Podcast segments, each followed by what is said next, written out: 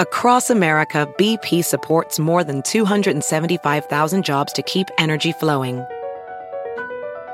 Jobs like updating turbines at one of our Indiana wind farms and producing more oil and gas with fewer operational emissions in the Gulf of Mexico. It's and, not or. See what doing both means for energy nationwide at bp.com slash investing in America.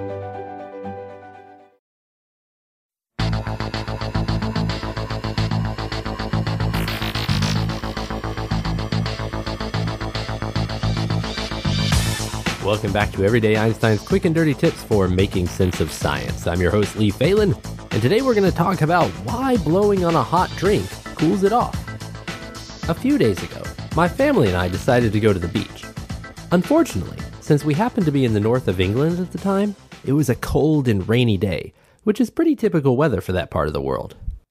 Now, longtime fans know that when my family has a cold day out of doors, we love to warm up with a steaming mug of hot chocolate.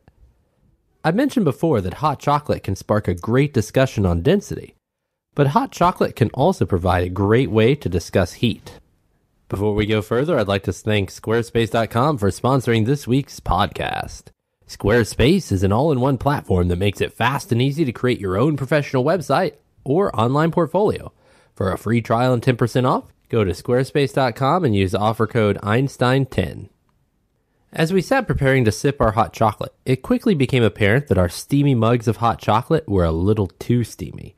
There's a fine line between hot chocolate that's hot enough to warm your soul and hot chocolate that unpleasantly melts your tongue as you drink it, and unfortunately, these mugs of hot chocolate had crossed that line. Of course, the standard way to deal with any hot drink is to use the time tested method of blowing gently across the surface of the cup in order to cool off the drink within. But have you ever stopped to wonder why that works? Is heat something you can really just blow away?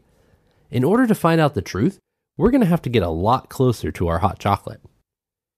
As I've mentioned in previous episodes, the molecules in a liquid are packed together less tightly than molecules of a solid, allowing them to bounce around quite a bit. This is what allows liquids to take the shape of their containers or to spill all over the floor when one of your kids knocks over their mugs of chocolate. This is not one of my favorite properties of liquids. Well, the more a liquid heats up, the more bouncy these molecules get. In the case of our hot chocolate, the water molecules were bouncing around quite energetically. Loosely speaking, you can think of that bounciness or kinetic energy as where the heat energy is being stored within the hot chocolate. Sometimes, near the surface of the hot chocolate, all of these water molecules bouncing around causes one of the molecules near the surface to get bounced right out of the mug. This results in two things. First, the molecule takes its kinetic energy with it, meaning that it removes some of the heat energy from the mug, causing it to cool down slightly.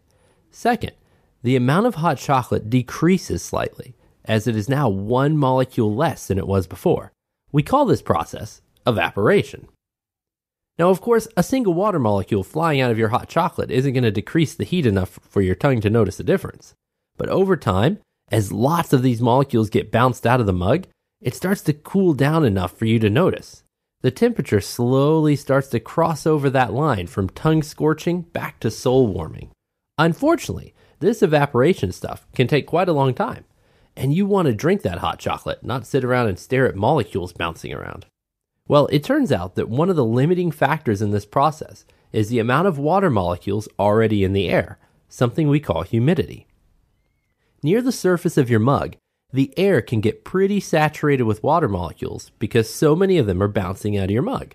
This slows down the rate at which they're able to leave. In order to speed things up a bit, you need to move that water vapor out of the way.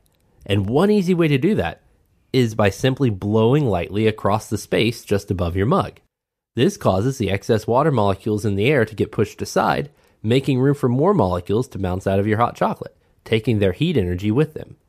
After a minute or so of this, depending on how hot your hot chocolate was to begin with, you're finally ready to enjoy a drink of soul warming hot chocolate without melting your tongue. Once again, I'd like to thank Squarespace.com for sponsoring this week's podcast.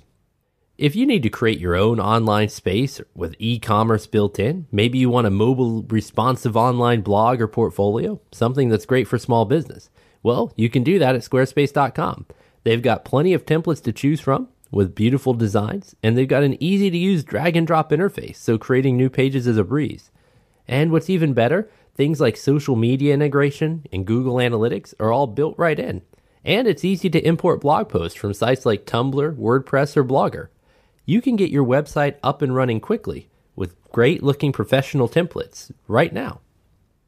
It's incredibly easy, but if you want some help, Squarespace has an amazing support team that works 24 hours a day, 7 days a week.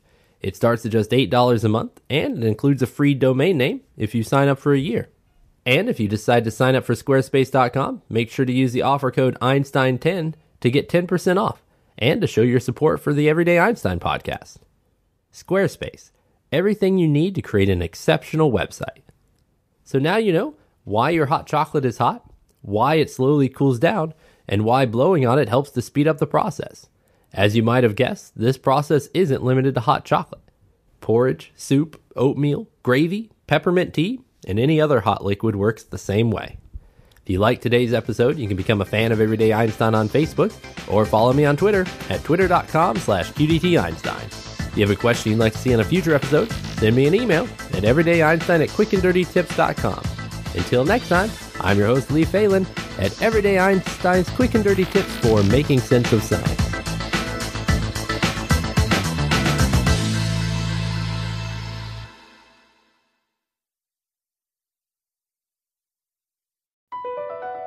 BP added more than $70 billion to the U.S. economy in 2022 by making investments from coast to coast. Investments like building charging hubs for fleets of electric buses in California and starting up new infrastructure in the Gulf of Mexico. It's and, not or. See what doing both means for energy nationwide at bp.com slash investing in America.